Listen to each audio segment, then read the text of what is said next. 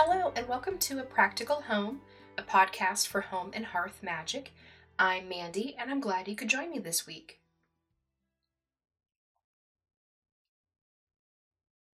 It has been a hot minute since we last chatted. I have taken off the last couple of weeks. I had a few holiday events that I had to prepare for, and work has been a little bit crazy, as has my home life. So I had to just kind of step away and focus on getting some of those last minute yearly things done. Since the last episode, I have been reading through some pagan parenting blogs and a couple of books, and I feel better about the decision that I've made of incorporating my daughter into pagan celebrations around the home at this age I actually had a few people reach out to me with some support and advice, and I really appreciated that. So that seems to be not weighing quite as heavy on my heart this week as it was pre- previously. This is also baby month for my husband and I. We are having little one number two on the 30th. I feel a bit more calm this time around having my second than I did with my first I'm trying to relax as much as I can. That's something I definitely did not do with kiddo number one, and it's really the only piece of advice I feel like I can give anyone who is having a baby is to actually rest and take care of yourself and not worry about obsessive nesting and cleaning like I did. The day before I had our first child, I was under the dining table scrubbing the the, the dining table had its own little base and I was scrubbing it and cleaning it up when there was really no need for me to be doing that. And I did have some kind of last minute complications uh, with my daughter, and sometimes I think that I brought it upon myself because I didn't allow myself to relax and rest. Um, so I'm, I'm trying to do more of that this time around. Resting has not always been easy. I've been having a lot of insomnia lately, but it's been giving me opportunities to get caught up on my favorite podcasts, books. I've even been journaling a bit. I've discovered that there are so many great witchy podcasts out there that I was not aware of until recently. It's been really hard to stay current with all of them. I think I've mentioned before that we have a culture of isopods that we're raising. We have dairy cows, and they're doing fantastic. They actually just had babies. So we've got a ton more that we're taking care of now. That's been really, really interesting to watch. We also had a stowaway slug, and now they're cohabitating together. Since everyone's doing really well, I think it's time for me to start setting up a larger terrarium.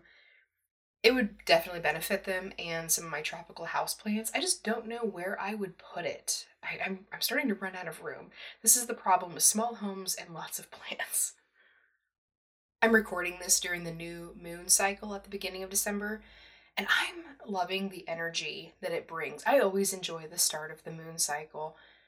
I finally feel motivated to finish a couple of projects, even to work on this podcast. I've I've been kind of weary lately and my energy levels have been pretty low and so it's it's been hard for me to focus and have this conversation recorded and um, but I'm, I'm, I'm starting to, to, to feel back to myself again. All I really want to do is nap most days, but uh, occasionally, especially in the evenings, I can really knock out a few solid projects. Lastly, I just wanted to give a little plug for the shop Brigid's Grove out of Rolla, Missouri. I'll add their shop in the show notes. They have an Etsy page and they specialize in really lovely and whimsical goddess art, different representations, like um, little figures. Often their pieces represent a specific deity, and they have multiple pantheons that they cater to in their their um, store stock. I have a Hestia and a Persephone representation um, through them on my altar space currently. I think they would also be great for um, more um, subtle altars if you have something that you aren't really wanting to share with people that you are living with, or if you have set up a traveling altar, they're small enough. I think they'd be great in there too. They also have goddess devotional and prayer books that I wasn't aware of until recently, and I snagged one of their prayer books And it reminds me of a memory book or an art journal. It just seems like it's meant to be, I guess, scrapbooked in. And I think a lot of people do that. I've seen that on Instagram. And um, just a really interesting take at a, a, a prayer book for a goddess. As I've been pulling out my fall decor off of my altar in preparation for setting up all of my Yule items, I have just been kind of leaving it plain right now, the altar space, and I just have some of my representations on there. And I've just felt grateful for that goddess art inspiration that I have and all the joy it's brought me. So I really wanted to shout out that shop, and maybe they'll have something for you that you've been looking for.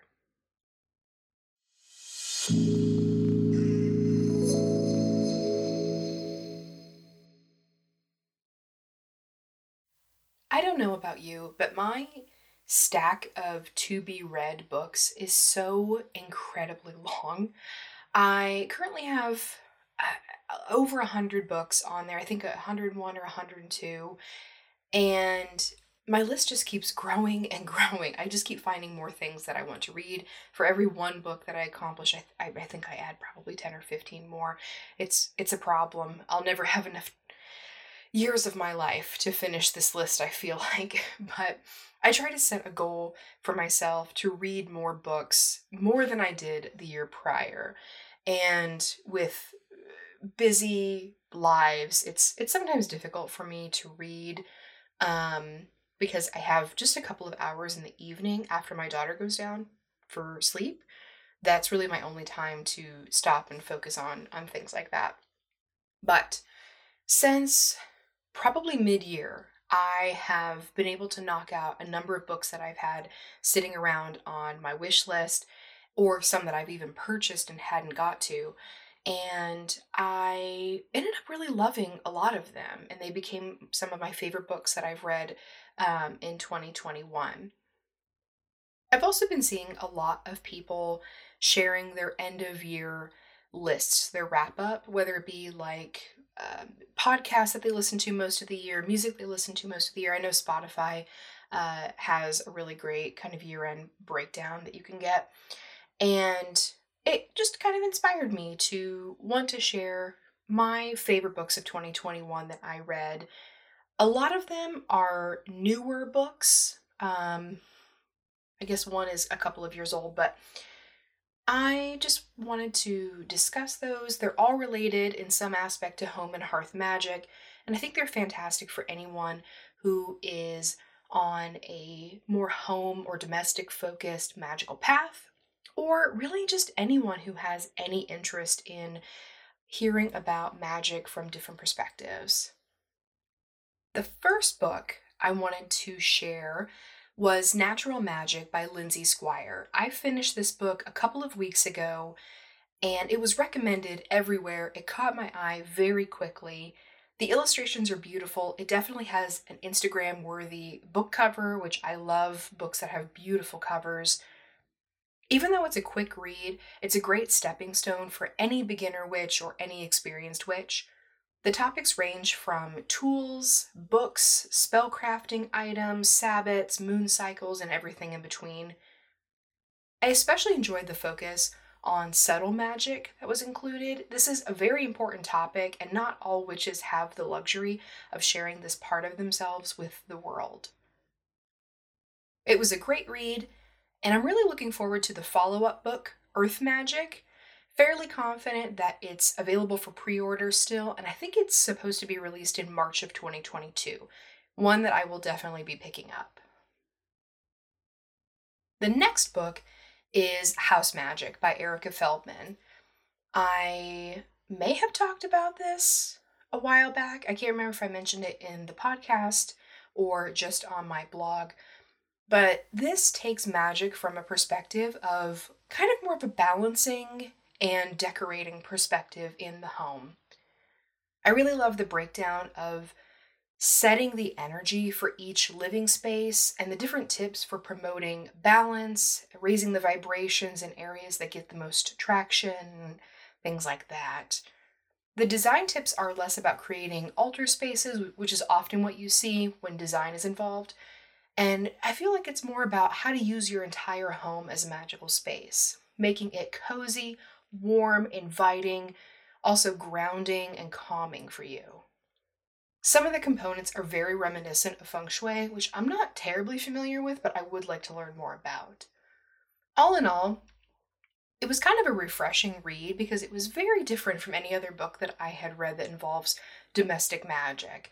And so I definitely recommend it to anybody who's interested in going through their home and setting those spaces up for specific purposes. The next book on my list is The Witchy Homestead by Nikki Van De Car. It's a great book regarding sustainable witchcraft, which I thought was a really new and interesting perspective. It had a lot of helpful tips for beginner and experienced witches alike. The book also brings to light a lot of topics that get buried under aesthetic, such as connecting to an organic garden, setting up an outdoor altar space free of charge, those kinds of things. The material covers a lot of DIYs to try for infusing magic into your skincare, your hair care routine, even adding to your medicine cabinet. Topics also cover bringing nature outside in with houseplants and ways to care for your home with added magic, which I really liked that. And this was the first book by uh, Nikki Van De Car that I read, but I actually now have several other reads on my wish list for the future, so I'm anxious to check those out. On my list, I also have Plant Witchery by Juliet Diaz. I actually just finished this book. If not yesterday, it was the day before. So just a couple of days ago. And I was already planning to have it on my list, even if I hadn't finished it, because I enjoyed I enjoyed so much of the book right from the beginning. I completely fell in love with it. It's an excellent book for connecting to plants and nature on your property. I really wasn't sure how the book was going to read because I haven't read Juliet Diaz's other book, Witchery, which came out not too terribly long ago, and I know a lot of people have that on their their list for most loved witchcraft books.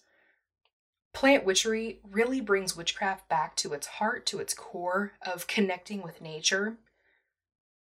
It has a recommended exercise in it for choosing a plant every month, naming it, conversing with it, studying it, and tending to it to really form a bond by the end of the month with that plant. And I thought that was just such a great idea. I really loved it. I have incorporated it into my practice with a new plant that I got. And it's just a very relaxing and grounding and informative practice. I really like it. I am very excited for Juliet Diaz's next book that's coming out next year regarding altars. But I do have, I have picked up Witchery, um, the first book that Juliet Diaz released. So I am planning to actually start that sometime in December and I can't wait to get through it. I've read the introduction and I am very excited for what it holds. The last book I have on my list is The Scent of Lemon and Rosemary by Raechel Henderson. I loved this book so much. It explores domestic care as an offering or a way to connect to Hestia, who's the Greek goddess of the hearth and the Senate. As a devotee of Hestia, this book is very special to me. Out of the Greek gods, Hestia is often very overlooked. There are few myths about her, even fewer books regarding devotion to her. Similar to house magic, The Scent of Lemon and Rosemary explores different aspects of key places in the home and how to bring balance to those through magic.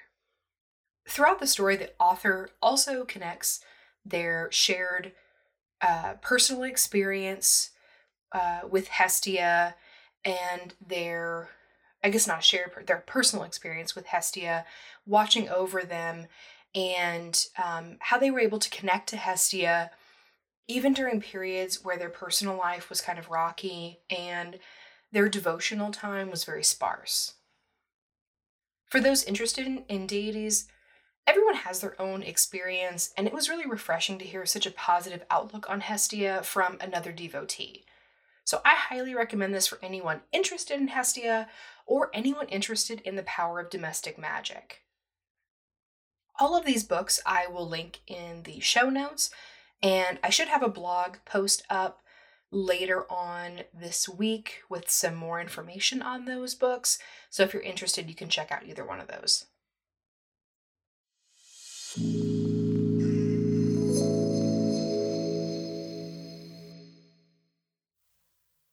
It's that time of year again. I've had to finally admit that fall is leaving us, it's on its way out. I can't keep up my fall decor any longer. I have to accept that Yule is on its way. I do really enjoy the winter season as a uh, a refresh for my magical practices and, and a time to um, kind of recover from the year. I really enjoy that aspect of of winter and how I feel it when it's um, when it's in season. I also enjoy celebrating Yule. It's just always really hard for me to let go of Mabon and Samhain. I enjoy them so much. Nonetheless, the tree is up. I've started bringing in the Yule decorations and kind of shuffling around some of the items in my home to make way for that holiday season. And I realized that I had a lot of decor that I think I have either lost during the previous couple of moves that we had, or I sold because we didn't have any room for storage. So I was kind of taking inventory of all of my Yule decorations and felt like I was lacking for what I wanted to see in my home. And I want to take this opportunity instead of buying items, but to make as many DIY Yule crafts as I can for decor this year. If you're in a similar boat and you're looking to make some of your Yule crafts, I wanted to share the list of DIY projects that I have and um, how I, I think I'm going to tackle them this year. Fruit garland is the first item I'm going to be making. Fruit garland during Yule is quite popular amongst witches and pagans alike. It's very reminiscent of a witch's ladder, but I've actually not found any direct link to a witch's ladder and a, a fruit garland, but they kind of give me the same vibes. It's been a few years since I've done this, but this year I'm dehydrating oranges for garland. And I don't have a dehydrator anymore, but I do have my oven. You just put it in there on a low setting for a couple of hours, and your oranges will come out really beautiful. Oranges are such a burst of energy in the home, plus, they smell fantastic. And this year, I'm going to be pairing them up with some cinnamon sticks for that added love energy and ribbon, and that will hang over the threshold that separates my kitchen and my living room. I also plan to glue a few of those bunches together with some pine branches and then add them to some of the brooms that I have in my home, making them less plain and more holiday centric. I also plan to make a few witch balls or Yule balls, Witch balls were popularized in the 17th and 18th centuries, but they're thought to have much older histories. Essentially, if you've never looked into them, a witch ball, sometimes called a Yule ball, can be put together kind of like a spell jar or a charm bag. It's a compact spell within a tree ornament or bauble. A lot of craft stores sell clear, fillable baubles, and you can add herbs, dried fruit, charms, petitions, all sorts of things to them. They're great for having in your home for regular protection throughout the year, but they've become really popular during the holiday seasons for either protection spells, maybe peace or communication spells if you're having difficulties uh, with your family during this season. I've also seen a lot of witches adding at least one to a Yule tree each year and referring to it specifically as a Yule ball, while keeping the same meaning of the traditional witch's ball. I have a witch ball in my home that I was gifted by a close friend of mine, and I plan to repay the favor this year and make a couple of them for uh, friends and family. It's been a while since I have made my own dough ornaments, but this year I decided I'm going to make a couple cinnamon dough ornaments and have uh, a representation for each member of my family pets included, and hang those on the tree. A couple of years ago, I was really into making salt dough ornaments every year for my dogs, and I would have little paw prints and then carve the year on there and, and hang those on the tree. But I got out of that habit and I, I want to pick that up again for um, my kiddos and, and my dogs. And it's a really nice memory to have on display, but it's also an incredibly easy way to work your intentions into the dough and create a really powerful magical tool that you have in your main living space. Not to mention, it's a great way to get your family involved in a Yule tradition. This year, I'm just going to be making the simple Pillsbury recipe, and I will put that in the show notes if you're interested in making them as well. But that's a tried and true recipe method that I really like.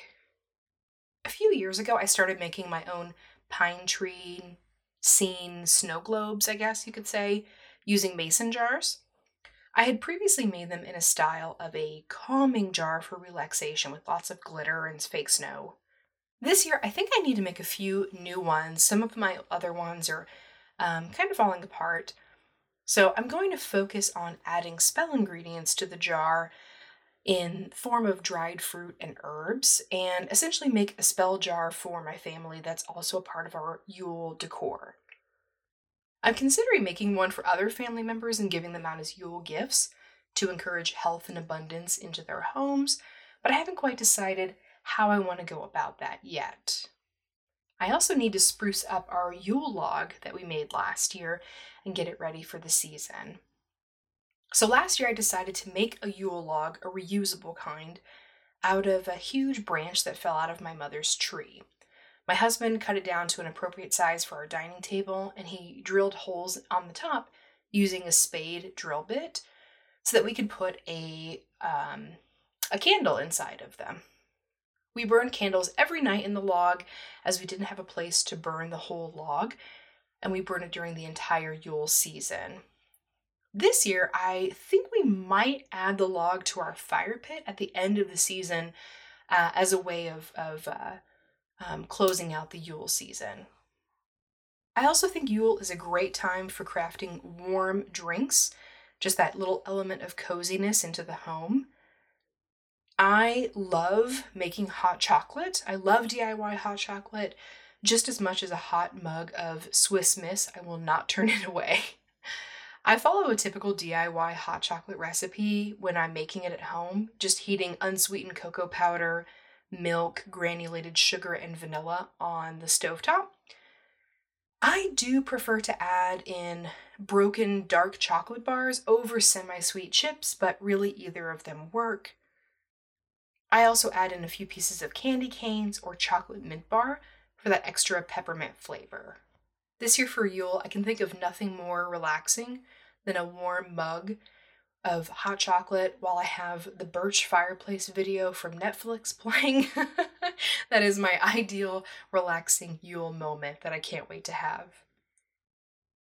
Wassail is another great Yuletide beverage. I won't give it away because I think you should pick up the book and check it out, but Natural Magick, that I mentioned earlier, actually has a great simple recipe for wassail that I'm really anxious to try this year.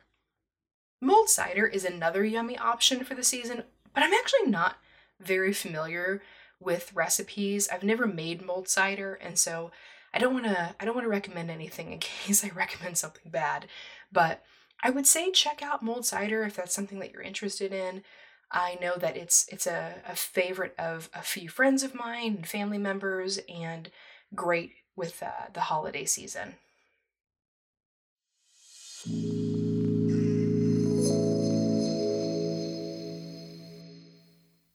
That's all that I have for you this week.